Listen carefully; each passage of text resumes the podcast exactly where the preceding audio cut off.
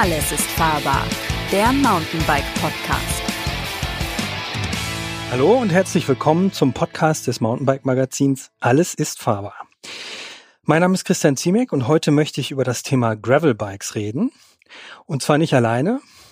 Ja, ich bin Sebastian Holbaum, ich bin Redakteur bei der Roadbike. Und ich bin Lukas Hoffmann und Redakteur beim Mountainbike-Magazin. Herzlich willkommen euch beiden. Und wir fangen einfach mal ganz spontan an. Wenn man sich so ein Gravelbike anguckt, weiß eigentlich jeder von euch da draußen, liebe Zuhörer, was das ist. Keine Antwort, das werde ich mal als ein Nein. Ja, dementsprechend, doch, ich könnte mal aus der Rennradsicht könnte ich mal versuchen, das Gravelbike so ein bisschen zu definieren. Und für mich als Rennradfahrer ist ein Gravelbike ja eigentlich salopp gesagt ein Rennrad mit ein bisschen breiten oder vielleicht zu breiten Reifen. So sehen wir Mountainbiker das, glaube ich, auch. Ich hätte gesagt, ein Gravelbike ist irgendwie, da hat sich ein Rennrad in ein Mountainbike verliebt. Andersrum wird das niemals vorkommen. Und die sind zusammen ins Bett gegangen und das kam dann dabei raus. Das ist die unheilige Verbindung von einem Rennrad und einem Mountainbike. Nee, genau. Kommt ja schon ein bisschen hin, weil was ist spezifisch für ein Gravelbike? Das sind die breiteren Reifen, die man so beim Rennrad nicht kennt. Rennrad ist ja 25 mm, 28 mm, dann kommen die Cyclocross-Bikes, die sind limitiert auf 33 mm und bei Gravelbikes fängt es ja da eigentlich erst an und es geht dann so bis 45, manchmal sogar 50 mm und das, was ist das in Mountainbike-Reifenbreite? Das müssten so 1,8 Zoll sein. Ja, oder sogar ein bisschen drüber und das ist ja schon ein 8,5, also früher war 52, glaube ich, 1,9 Zoll oder so. Aber also ist da wirklich bei Cross, ist da bei 33 hart Schluss? Ja, liegt das an Rennlimitierung? Genau, das ist eine UCI-Limitierung, die dann, bei den Hobbyrennen, da wird nicht so drauf geachtet, wenn man da auch mal mit dem Mountainbike antreten kann, aber bei UCI-Rennen, da gibt's tatsächlich so eine Schablone, so ein kleiner Holzklotz mit einem Spalt drin, der ist 33 mm breit, wenn der nicht drüber geht über den Reifen, dann darfst du nicht mitfahren. Ja, dann darfst du nicht mitfahren, genau. Und beim Gravel, da geht's ja nicht oder meistens nicht um Rennen fahren und da ist der Reifenbreite und der Fantasie keine Grenzen gesetzt, genau. Also nochmal zusammengefasst, wir reden über eine Art, also optisch sieht es erstmal mehr nach Rennrad als nach Mountainbike aus. Es kommt vor allen Dingen durch den Dropbar oder den rennartigen Lenker. Ja, würde ich auch sagen. Da gibt es ja auch verschiedene Variationen. Genau. Und wir haben eine tendenziell eher schmale Reifenbreite, aber Scheibenbremsen. Das war so, glaube ich, auch eine Sache, die ihr Mountainbiker, ihr werdet ein bisschen lachen, die bei uns Rennradfahrern sehr spät Einzug erhalten hat, aber die einfach so diesem Gravel-Trend ein bisschen Tür und Tor geöffnet hat, weil erst die Scheibenbremse hat es ermöglicht, überhaupt so breite Reifen in das Rad einzubauen. Vorher warst du immer limitiert durch eine Felgenbremse, wo die Zange über den Reifen geht, damit die Kantis, ne? Ja, Kantis da. Wobei Kantis hätten ja genug Spielraum. Da war schon ein bisschen mehr Platz, genau, aber selbst Kantis haben irgendwie schon eher ein Limit für die Reifenbreite und mit der Scheibenbremse, dann ist halt alles, in Anführungszeichen, alles möglich. Aber da kannst du auf jeden Fall mit wenig Aufwand einen viel breiteren Reifen gleich verwenden, der auch dann, nicht nur der Reifen muss ja durchpassen, sondern wenn man halt Gravel fährt und da ist auch mal Dreck dran oder so, dann wird der Reifen halt schon mal schnell breiter und damit es dann nicht alles verklebt an der Gabelkrone oder so, brauchst du ein bisschen mehr Platz und das geht dank Scheibenbremse eigentlich erst. Drum, wir werfen hier so schön mit dem Begriff Gravel um uns. Gravel bedeutet ja übersetzt Schotter oder... Ist das Schotter? Ja, also ich glaube schon. Es ist, oder sagen wir so, gehen wir mal einen Schritt zurück und fragen, wo das herkam. Und also für mich, ich habe so die ersten Gravelbikes, das waren die Fahrräder von so amerikanischen Marken eigentlich. Und ich glaube, da kommt der Trend auch her. Und meine Annahme war immer, das kommt auch ein bisschen daher, da in Amerika einfach so im klassischen, in Kansas und im Mittleren Westen und so, da gibt's einfach noch sehr, sehr, sehr viele unbefestigte Straßen, die jetzt aber nicht unbedingt den Anspruch eines Trails oder so haben, sondern die sind für viele, viele Meilen schnurgerade mit ungefähr 15 Höhenmetern auf 40 Meilen und dafür, also ich meine, das sagt ihr mal als Mountainbiker, dafür braucht man ja eigentlich kein Mountainbike. Für diese unendliche Weiten glaube ich nicht. Also das ist einfach nur schnurgeradeaus und man wird durchgerüttelt und ich glaube, da ist man froh, wenn man auf dem Gravelbike unterwegs sein kann, weil man einfach viel, viel schneller ist. Die Übersetzung ist nochmal anders. Genau. Eher in Richtung Rennrad, also kann man da richtig Speed machen. Ja, und ich glaube, das ist das Ding, was quasi wie das Gravelrad entstanden ist. Dieser Wunsch nach, okay, ich will da schnell fahren oder ich will auch vielleicht tatsächlich eher Rennrad fahren, aber ich habe diese Straßen, die wirklich für 23 oder 25 Millimeter breite Reifen ohne Profil einfach nicht gemacht sind, sobald es auch mal irgendwie nass ist oder so, weil du dann halt einfach keinen Halt mehr und keinen Grip mehr hast. Und ja, und dann kam diese Mischform, das Gravelbike. Ja, und nun sind wir ja hier nicht im mittleren Westen, sondern irgendwie in Mitteldeutschland beziehungsweise hier in Süddeutschland und haben jetzt so kilometerlange oder endlos lange unbefestigte Straßen eher selten bei uns. Wir haben ja irgendwie ein Waldstück, da geht irgendwie eine Forstautobahn durch. Die ist so ein Mittelding zwischen Waldboden, der irgendwie festgefahren ist und vielleicht ab und zu mal eine kleine Wurzel drin, aber eigentlich schon eher nicht. Mhm. Aber dazwischen kommt dann irgendwie immer wieder Teer, Asphalt und dann irgendwie wieder mal ein Stückchen Trail und so, wo sich dann die Frage stellt, ist es dafür geeignet oder eher nicht? Das ist sicherlich eine sehr individuelle Frage, aber wenn man jetzt sagt, nochmal zurückgeht irgendwie zum Thema, das Mountainbike irgendwie und das Rennrad sind zusammen, haben ein Kind geboren und wie sieht's aus? Gibt es eine Federung am Gravelbike oder ist das eher ein starres Gerät? Ja, da kann ich als Mountainbiker natürlich etwas zu sagen. Also da gibt es tatsächlich schon Technologien. Es werden jetzt die ersten Gravel-Fahrräder vorgestellt, die tatsächlich ein Fully sozusagen sind, wie wir es vom Mountainbike kennen, also Federung vorne und hinten.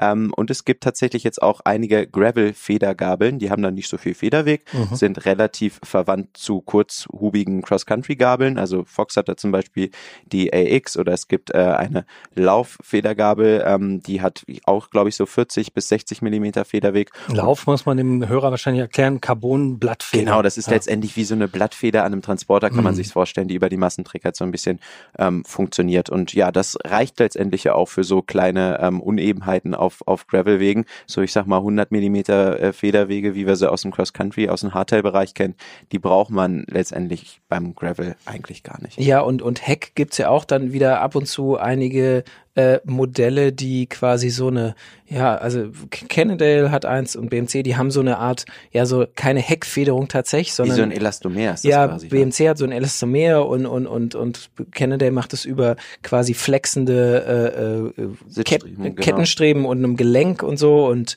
also da gibt's ja auch schon einige, die quasi ja so den Schritt zur Federung gehen, ohne jetzt ein voll gefedertes Bike zu sein, die dann auch keine Federgabel haben, sondern einfach nur eine Carbon Gabel, die viel Komfort bieten soll. Genau, außerdem muss man, glaube ich, dazu auch noch sagen, dass es ja immer mehr Komfort-Sattelstützen gibt, die dann an sich schon flexen, die dann auch relativ viel Komfort reinbringen. Das kennen wir schon ein bisschen aus dem Hardtail-Bereich im Mountainbike, der einfach dafür da ist, dass man nicht bei jeder Unebenheit direkt einen Bandscheibenvorfall kriegt. Aber das klingt alles so ein bisschen, als ob man irgendwie die Zeit so nochmal 30 Jahre zurückdreht und man wieder so in den 90ern ist, wo man mit elastomer gepufferten Federsattelstützen arbeitet und Cantilever-Bremsen und so. Und Scheibenbremsen was ganz Neues sind.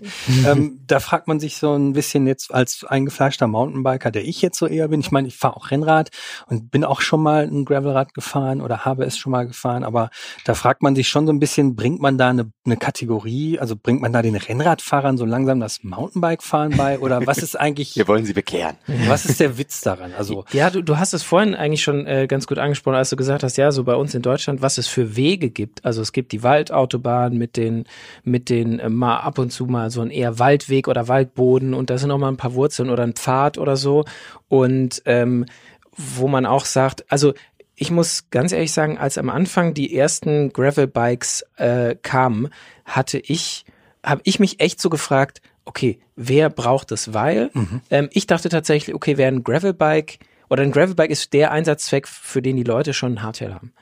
Und wer nämlich über die Forstautobahn fahren will, der holt sich gleich ein Hardtail, weil man damit vielleicht dann doch eher nochmal über so einen Trail auch holpern kann, auch wenn man nur eine Federgabel hat und nichts am Heck. Aber man hat immerhin eine Federgabel. Man hat immerhin eine Federgabel und ich wurde bekehrt tatsächlich von dem Phänomen Gravelbike und ich würde es uns wird ja oft mal vorgeworfen, ja, und die Industrie, die treibt hier eine neue Sau durchs Dorf und wir sollen ein neues Fahrrad kaufen, neue Standards, bla bla bla. Und im Gegensatz zum, hoffentlich hassen mich nicht die Mountainbiker, im Gegensatz zum Fatbike, was finde ich echt so ein, zwei Jahre lang ein Trend war, der aber in meinen Augen schon wieder verschwunden ist. Der ist tot. Ja. Also was heißt tot, aber es ist eine so kleine Nische geworden, dass es, ich glaube, das wird weiterleben in einem Mikrokosmos, aber das wird definitiv jetzt nicht, höchstwahrscheinlich, also niemand kann in die Glaskugel gucken, aber es wird sicherlich nicht jetzt irgendwann nochmal das nächste große Ding werden. Aber wobei, das haben wir bei 29 Zoll auch mal gesagt. Ja, aber ihr erinnert euch noch an die Zeit vor einigen Jahren, als wirklich jeder Hersteller ein Fatbike rausbringen musste. Ja. Und genau dasselbe Gefühl hatte ich jetzt tatsächlich auch mit dem Gravelbike, zumindest noch so vor, sagen wir mal, vielleicht vor 2 Jahren. Aber mittlerweile hat sich meine Meinung da ein bisschen geändert. Klar, wir sprechen auch teilweise mit Händlern oder auch mit Herstellern. Also wir sprechen mit Leuten aus der Industrie und die sagen tatsächlich, wow, das ist ein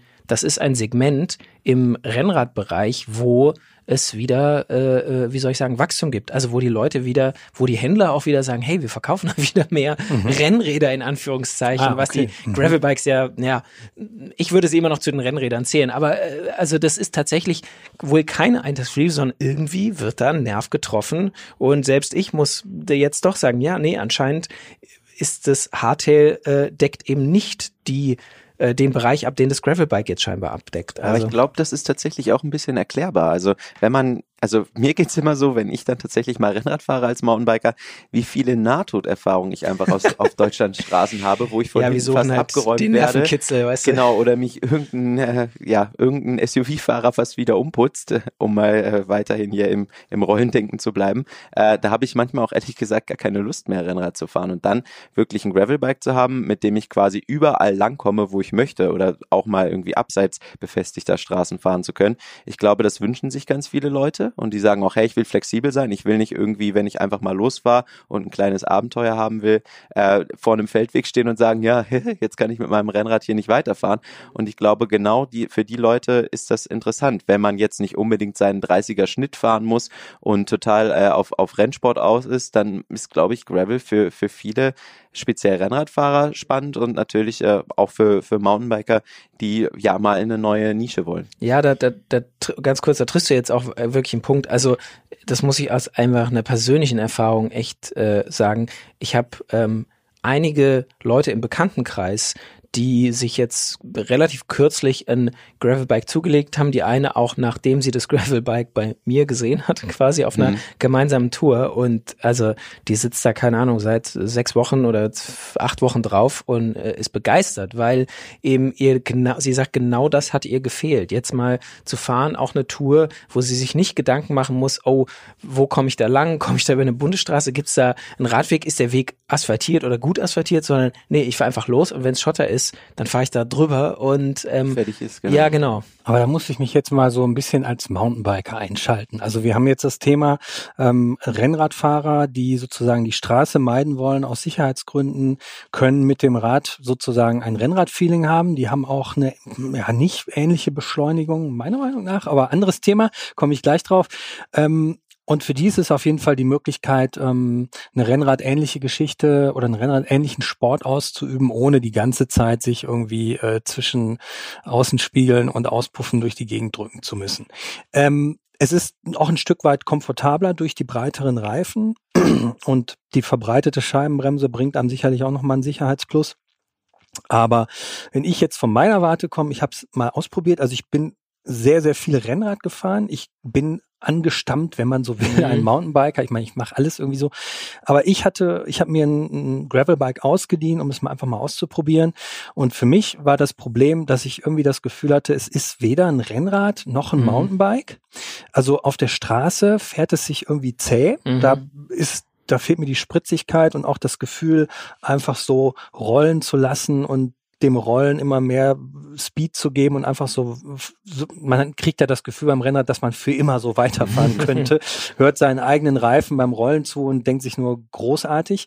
Beim Mountainbike habe ich das Gefühl gehabt, dass ich mit dem Gravelbike durch einen Wald gefahren bin und dachte, oh, da unten ist eine schöne Passage, da würde ich jetzt gerne mal runterfahren, und bin so die ersten 3 Meter gefahren, da kam dann schon so ein bisschen mehr Schotter, der schon eigentlich ab dem Punkt, wo er irgendwie so die Größe von, ich sag jetzt mal, kleinen Murmeln überschritt, eigentlich im Gravelbike, auf dem Gravelbike sich schon extrem unkomfortabel angefühlt hat.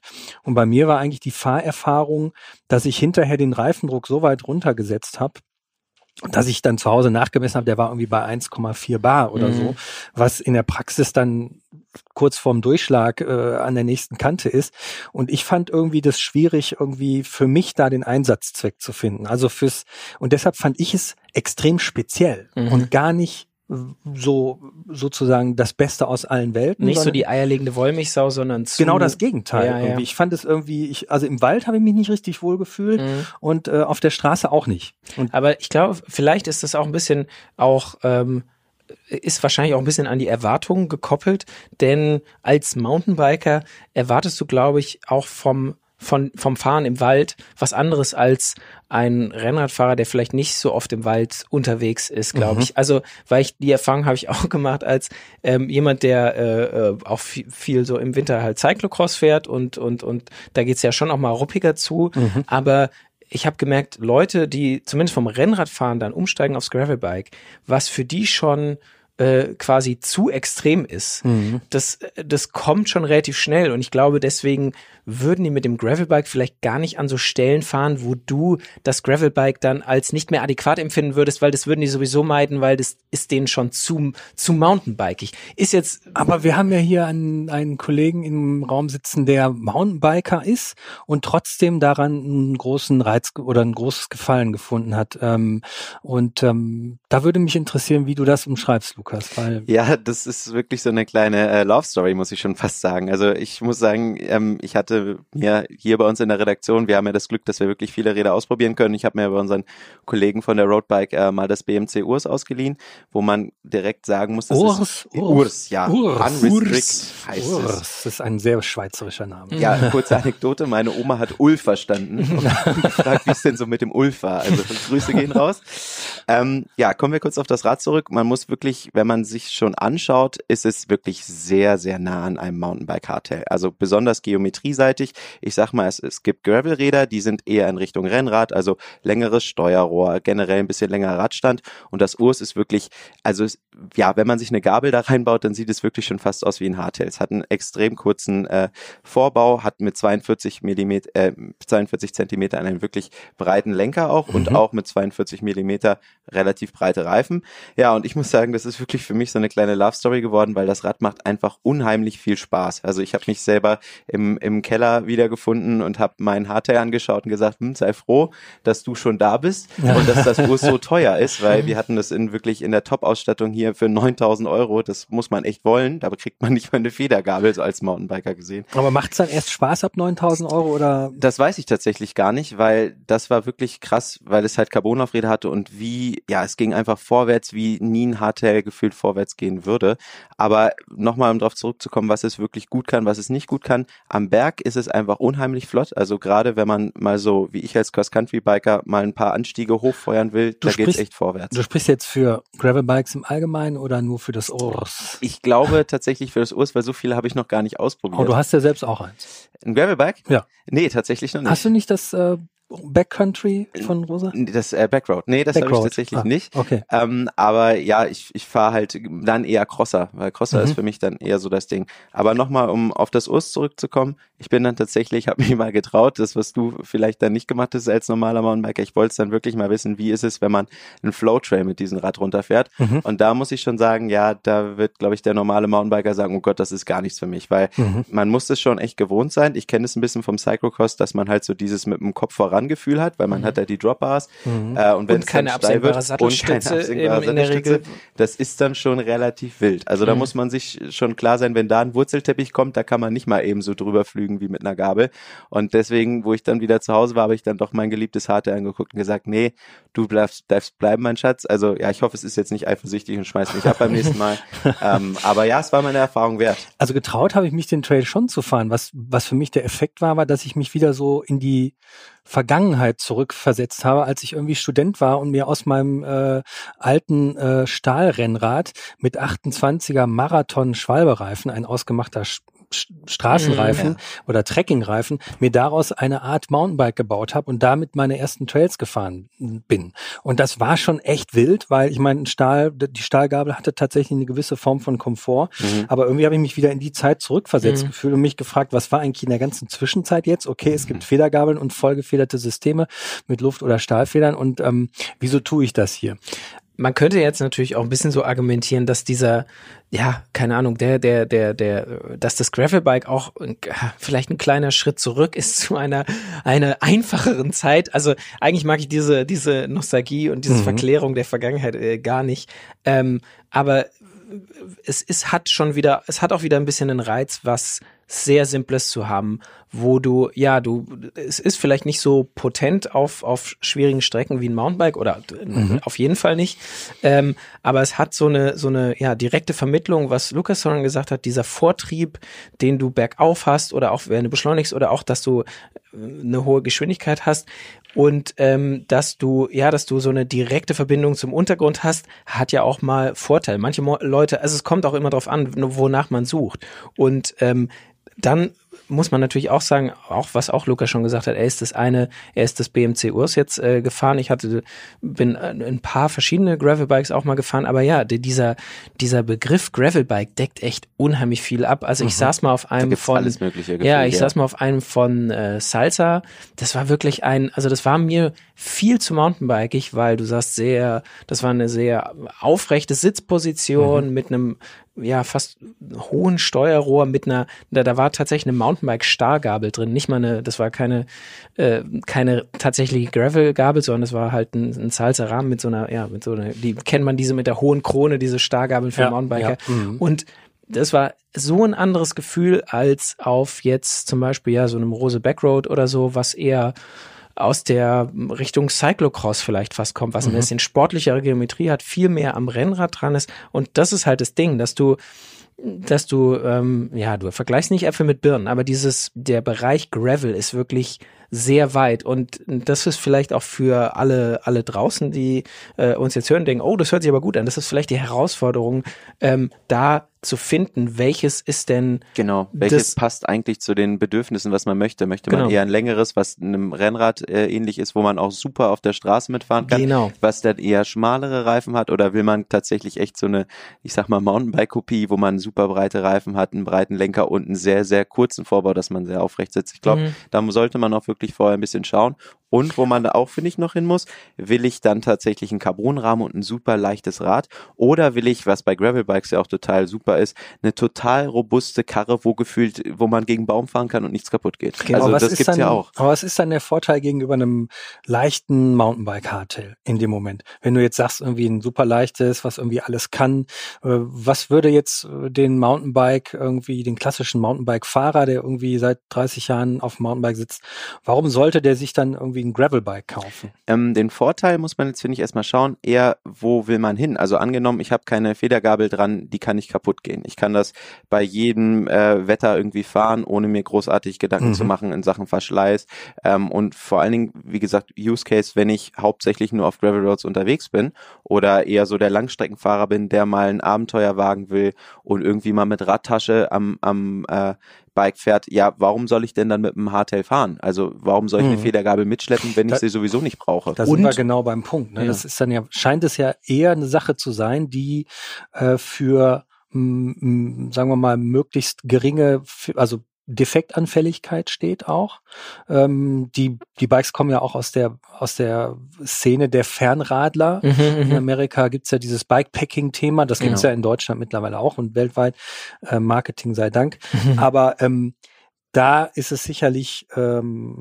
Also könnte ich mir vorstellen, dass es für den Mountainbiker, der sagt, ich habe 2 Wochen Urlaub und fahre quer durch die Toskana. Genau. Mit einem Zelt vielleicht auch. Genau, dummerweise habe ich den Urlaub nur im September bekommen. Das heißt, es könnte auch mal regnen und ich brauche irgendwie was möglichst Problemloses, was irgendwie nicht defektanfällig ist. Genau. Dann könnte ein Gravelbike sinnvoll sein. Ja, wenn mir irgendwie zum Beispiel dann die, keine Ahnung, wenn mir die absenkbare Sattelstütze, die Kartusche platzt oder so, sowas kann ich nicht irgendwie reparieren, wenn ich keine habe, kann sie nicht kaputt gehen. Gut, dann muss man halt gucken, wie weit man das runterbrechen kann, weil vorankommen möchte man trotzdem. Aber das ist ja auch ein bisschen was, was sich die Gravelbikes vielleicht auch von den Mountainbikes ein bisschen abgeguckt haben. Zum Beispiel dieser Trend zur einfach Kettenblatt vorne. Mhm. Das ist jetzt was im Rennradbereich, also wirklich ganz homöopathisch vielleicht. Es gibt eine Gruppe von SRAM, eine tatsächliche Rennradgruppe, wo du eine Option hast, nur vorne ein Kettenblatt und hinten eine relativ große Spreizung zu machen, aber im Rennradbereich, also ist quasi nicht existent. Aber bei den Gravelbikes, auch aufgrund wenigen Defektanfälligkeit, ist es natürlich ganz gut beliebt, weil du musst jetzt nicht so die feinen Sprünge haben, du hast dank der großen Kassetten hinten hast du eine echt große Spreizung, wo du eigentlich alles hochkommst und auch noch schnell fahren kannst, was du auf den Gravel-Untergründen jetzt auch, da fährst du jetzt auch nicht immer 45 oder mehr, sondern da fehlt dir nach oben nicht die Gänge, nach unten nicht die Gänge und du hast keinen Umwerfer, der dir kaputt gehen kann, verbiegen kann, abbrechen kann. Also es ist einfach nochmal quasi eine Vereinfachung des ganzen Konzepts, was weniger Fehleranfälligkeit ist, vor allem wenn du, wie du beschrieben, irgendwie so mal einen längeren Trip vorhast und sagen willst, hey, ich will irgendwo hinfahren und wenn mir irgendwas kaputt geht, dann, oder ich möchte, dass mir möglichst wenig kaputt geht, also mache ich an mein Rad möglichst wenig dran, was kaputt gehen kann. Aber sind wir schon fast bei den, Entschuldigung. Nee, aber auch da, ganz kurz, wollte ich noch kurz einwerfen, finde ich es auch wichtig, dass man sich wieder bewusst sein muss, was habe ich mit dem Rad eigentlich vor, weil da gibt es ja auch wieder Unterschiede, also angenommen, ich will es auch ein bisschen als Rennrad nutzen oder mal irgendwie Asphalt fahren, da ist es ja schon gut, wenn man eine größere Übersetzung hat das und vielleicht auch zweifach wert. Definitiv. Wenn ich natürlich sage, ich will einen Alpencross Light fahren und brauche da eine super Klettergang, einen Klettergang, dann muss ich vielleicht quasi so eine Mallet-Lösung, nennt sich das ja in Schlau, dass ich vorne quasi eine Rennradkurbel habe und hinten dann eine Igelkassette mit 10 bis 50 Zähnen hinten, die ja wirklich dann vom Mountainbike kommt. Also ich glaube, da sollte man auch vorher ein bisschen sich überlegen, was habe ich mit dem Rad vor, bevor man da wirklich sagt, ich gehe auf einfach. Gibt's da ein Schaltwerk? Ja, tatsächlich. Ja, du kannst kombinieren mit hinten einem Igel-Schaltwerk und der Igel-Kassette, aber vorne mit einer Kurbel und Umwerfer, das funktioniert. Aber interessant, wo du es sagst, ich habe auch nochmal aus dem Bekanntenkreis, um aus dem Nähkästchen plaudern, einer, der sich ein Gravelbike zugelegt hat, der schwer geklagt hat, der hatte eine Einfachgruppe drauf und jetzt umbaut auf zweifach, weil er gesagt hat, er kommt bergab, weil er eben genau das macht. Er fährt damit so von der Arbeit auch nach Hause und über asphaltierte Feldwege als unbefestigte Wege, aber er sagt, das Rad an sich ist eigentlich perfekt für ihn, obwohl er halt von dem Gravel eigentlich eher wenig abkriegt, aber wenn er dann halt mit seiner Frau irgendwie, die auf dem normalen Rennrad unterwegs ist, auch mal so fährt, dann sagt er bergab, da tritt er wie ein Hamster im Rad und sie schießt da einfach weg und er kommt nicht hinterher, weil er halt irgendwie ab 40 keine Gänge mehr hat und sagt, er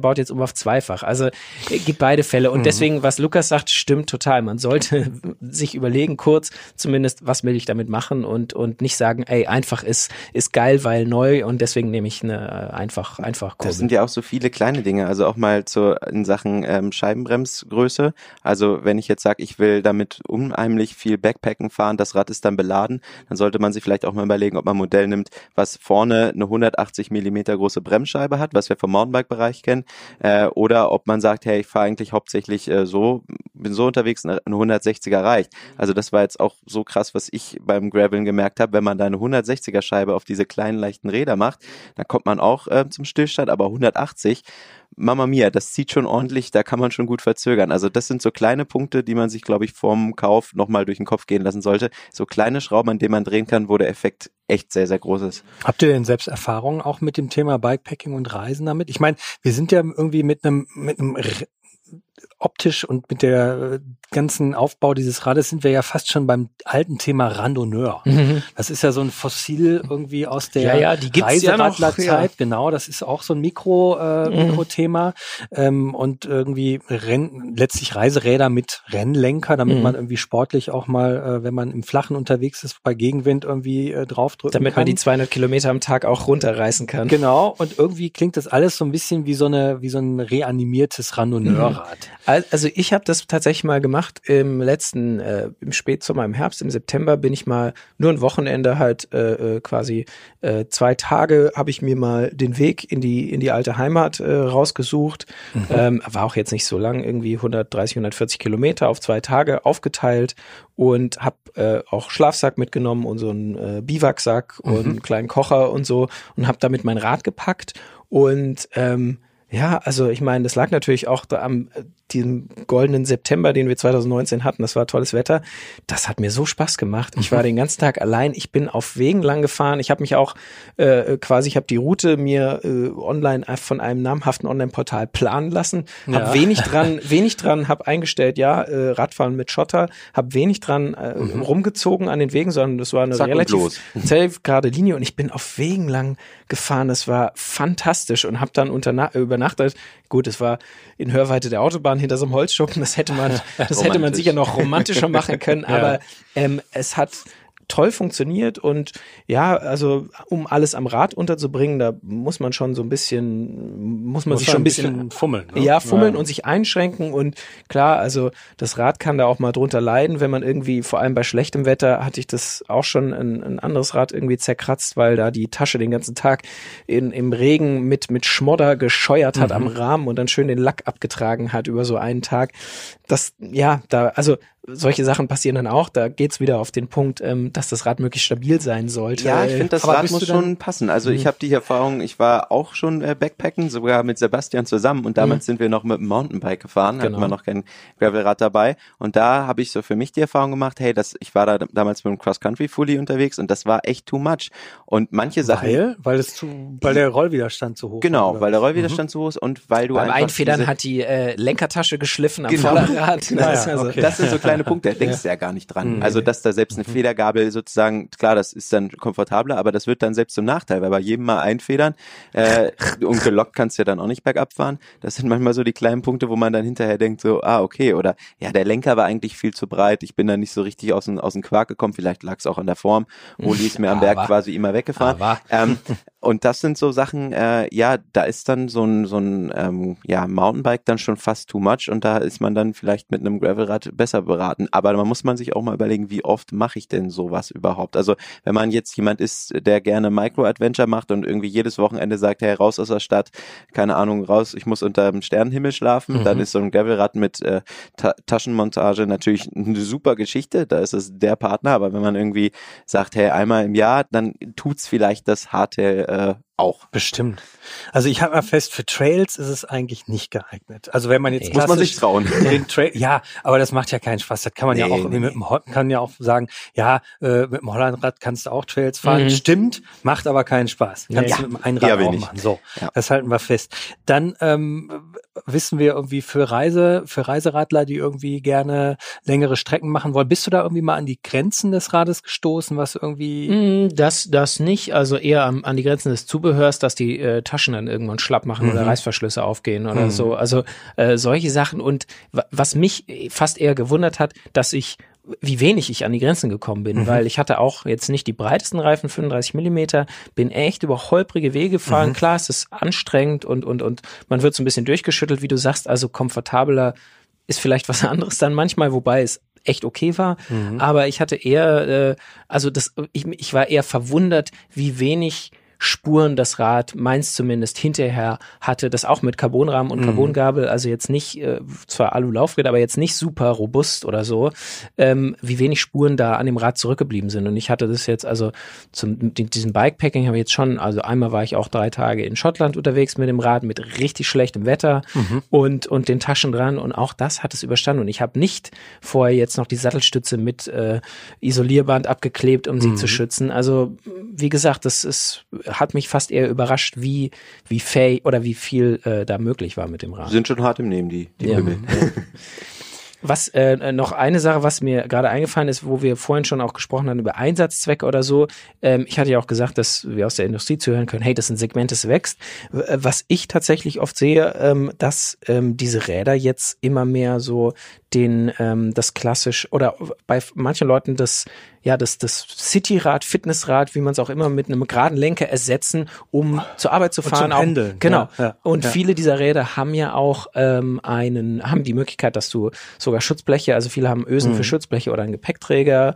Und man muss auch sagen, Rennräder, klar, es gibt Rennräder für 1.000 und 1.500 Euro, aber viele Rennräder sind nicht billig. Also 2.500 Euro ist schon so was man nicht für ein absolutes Einsteigerrad, und man kriegt auch gute Räder für weniger, aber das ist schon sowas, wo es, sagen wir mal, losgeht Klasse, mit Carbon-Rahmen und mit Scheibenbremsen, Und die Gravelräder, da ist das Angebot im niedrigpreisigen Bereich viel größer. Also für 1.500 Euro oder so gibt's ja schon, oder 1.900 Euro, da gibt's schon richtig viel Auswahl, was wir im Rennradbereich eine Zeit lang jetzt nicht mehr so hatten. Aber muss man sagen, die haben dann, ich wollte gerade sagen, die haben dann einen Aluminiumrahmen, haben natürlich kein Carbon und sind hier und da halt einfach anders ausgestattet, aber man kommt damit auf jeden Fall gut von A nach B und ist solide unterwegs. Ja, also sagen wir mal 9 Kilo, ein bisschen mehr vielleicht, bringen die schon auf die Waage, aber und dann bist du im Bereich eines leichten bis mittelschweren Hardtails. Ja. Okay, das ist auch zu, aber oft sind die Räder dann halt so ein Hardtail kannst du vielleicht dann nicht so einfach mit einem Schutzblech ausstatten, wegen der breiteren Reifen. Und wenn du so ein Rad quasi, ich will nicht sagen primär, aber so 50-50 für Asphalt und Schotterwege einsetzt oder Feldwege oder so oder 70-30, dann bist du mit einem Hardtail mit Stollenreifen schon in der Regel immer langsamer auf die Gesamtstrecke. Also tatsächlich ist das Thema Commuting, also zur Arbeit pendeln und wieder zurück, das ist tatsächlich ein Thema, wo ich mir das Gravelbike sehr gut vorstellen kann. Einfach als Mountainbiker sehr gut vorstellen kann, einfach weil ich weiß, das hier ist der Weg, der mich erwartet. Ich fahre in der Regel ja eine gewisse Strecke Schotter, eine gewisse Strecke Asphalt, also erstmal wahrscheinlich Asphalt, dann fahre ich eine gewisse Strecke Schotter. Ich habe nicht die Zeit, um den Trail, den ich irgendwie rechts entdecke, da mal eben runterzuheizen, weil ich zur Arbeit kommen muss und irgendwie abends wieder nach Hause kommen möchte, also auch nicht so viel Zeit verschwenden möchte. Das heißt also, ich habe irgendwie einen festgelegten Weg und weiß irgendwie, da komme ich mit dem Rad auch nicht an die Grenzen, kann ich total nachvollziehen. Was ich noch mir vorstellen könnte, ist vielleicht, wenn ich als Mountainbiker zum Beispiel durch den Winter kommen will, trotzdem trainieren will oder mich schon mal früh im Januar, Februar auf das nächste Jahr einstimmen will und meine ersten Jahreskilometer sammeln möchte, dass das vielleicht irgendwie eine Möglichkeit ist, so ein bisschen im Wald zu fahren, ohne jetzt das teure Hardtail zu versauen mit zu viel Matsch und Gelenken, die irgendwie unter dem Schmutz irgendwie leiden. Federelemente, genau. Und dass ich dann vielleicht irgendwie so einen Kompromiss habe aus Straße, Asphalt, ein bisschen Waldwege, um das dann auch mit einem sportlichen Anspruch noch zu machen. Lustigerweise ist das ja 1A auch, was für Rennradfahrer gilt, die ihr schickes Carbon-Rennrad schonen möchten vor Straßensalz oder so. Ja. Für die ist es ja auch quasi da treffen sich diese beiden Gruppen, dann beim Gravelbike als das Winterfahrgerät. Und ich glaube, wenn man das, im Winter fährt, der will sich auch im Sommer mal draufsetzen, weil ich meine, das ist was für viele Sachen gilt, man muss es mal ausprobieren, ob es für einen taugt, und ich glaube, da werden einige Leute feststellen, hey, das ist genau das, was ich die ganze Zeit gesucht habe, oder eben, das ist eigentlich das, was ich mit dem Hardtail schon mache oder mit dem Rennrad mache, und ich brauche dazwischen eigentlich nichts. Oder was mich vielleicht auch auf vielen Marathons ja erwartet, weil wenn ich irgendwie mir viele deutsche Marathons angucke, dann ist der Trailanteil da ja oft relativ überschaubar. Verschwindend gering teilweise. Oder die Trails sind eher leicht. Ich will jetzt niemanden irgendwie zu nahe treten, aber oft ist es ja jetzt nicht so, dass das die reinsten Trail-Orgien sind, sondern da kommt es irgendwie darauf an, dass man irgendwie lange Strecken mit gutem Pace fahren kann und auch trotzdem irgendwie im Wald und in der Natur ist, und das wäre ja sicherlich auch eine Möglichkeit, vielleicht ein Gravelbike zu nehmen. Und muss man halt gucken, ob es erlaubt ist. Also bei manchen Marathons ist es tatsächlich nicht freigegeben. Nee, ich meine nur in der Vorbereitung. Genau, für Vorbereitung, klar. Also das Einzige, wo es ein bisschen schwierig wird, ist, wenn man wirklich mit Highspeed, so wie man es von vielen Marathons kennt, irgendwelche Schotterabfahrten hat.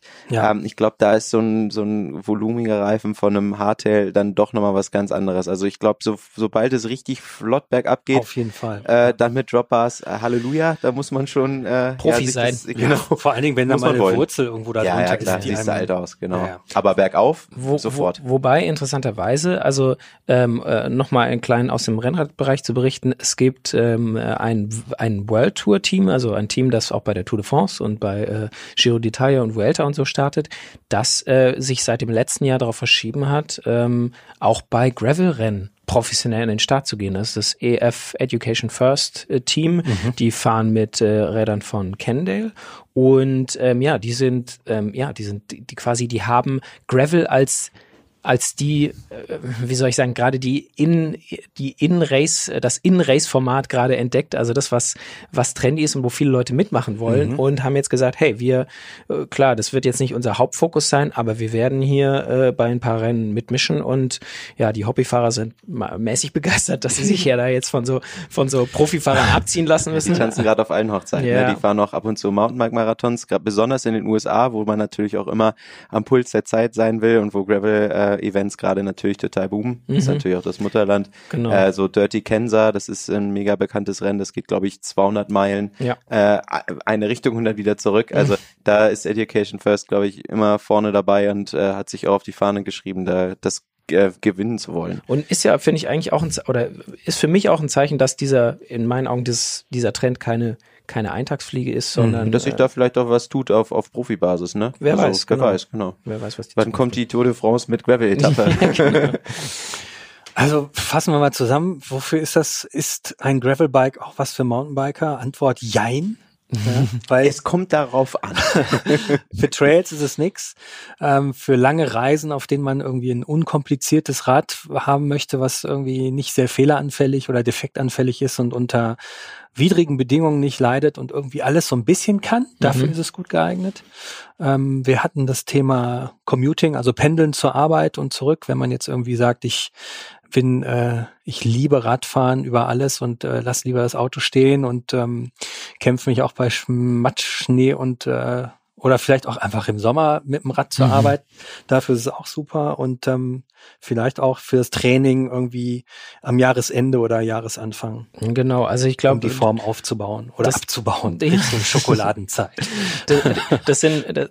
Also die Einsatzzwecke sind, ja, wie du gerade gesagt hast, sind echt vielfältig, und was Lukas vorhin gesagt hat, ja, es kommt immer ein bisschen drauf an, was man machen will, weil wie du es beschrieben hast, Jimmy, dass du sagst, es ist dir nichts Halbes und nichts Ganzes, manchmal so ein bisschen, weil es ist auf dem Asphalt zu langsam, im Wald oder auf dem Trail oder abseits der Straße nicht potent genug. Finde ich, das ist eine total valide Meinung, aber für andere ist es halt quasi genau die Spreizung, die sie brauchen, nämlich noch schnell genug auf Asphalt, aber gerade noch irgendwie fähig genug für alles, was sie im Wald machen wollen. Und so ein Rad zu haben, ich weiß, unser Trend N+1, also man kann nie genug Räder haben, aber dann ist das so ein bisschen wieder der Trend zurück zu dem einen Rad, das alles kann. Das vielleicht nicht alles so gut wie die Spezialräder. Es ist kein Spezialist. Genau, aber alles dann doch ein bisschen. Ich glaube auch spannend für Mountainbiker, die jetzt schon ein Hardtail haben und irgendwie schon mit dem Gedanken spielen, das vielleicht doch mal durch was Neues zu ersetzen, aber nicht noch danebenher ein Rennrad kaufen wollen, was Woli hier gerade schon gesagt hat. Also es gibt wirklich dann ein Rad, was extrem vielseitig ist, und dafür ist es, glaube ich, dann schon eine recht spannende Option. Aber ich glaube, wenn man jetzt ein Rad da hat und das nicht unbedingt ersetzen muss, dann muss man jetzt auch nicht zum Händler rennen und sagen, ich brauche unbedingt was Neues. Also das Hardtail, wenn das noch gut im Schuss ist und noch weiterläuft, oder dass das Rennrad quasi 2 Jahre alt ist und auch noch strahlt, da muss man jetzt nicht durchdrehen und sofort das neue Rad dann kaufen. Wunderbar, das ist ein großartiges Schlusswort. Danke Lukas, danke Sebastian für eure ausgewogenen Meinungen zum Thema Gravelbikes. Ich verabschiede mich bei euch, liebe Zuhörer. Bitte besucht unsere Website unter www.mountainbike-magazin.de. Kauft natürlich unser Heft, so oft es geht und immer.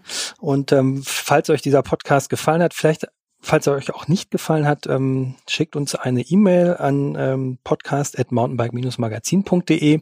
Wir gehen gerne auf Anregungen und alles Mögliche, was uns da erwartet, ein, und wünschen euch viel Spaß beim Mountainbiken, Gravelbiken, Downhillfahren, Endurofahren, wobei auch immer. Auch beim Rennradfahren. Genau. Auch beim Rennradfahren, alles klar. Ciao, ciao, alles ist fahrbar. Ciao. Tschüss. Alles ist fahrbar, der Mountainbike-Podcast.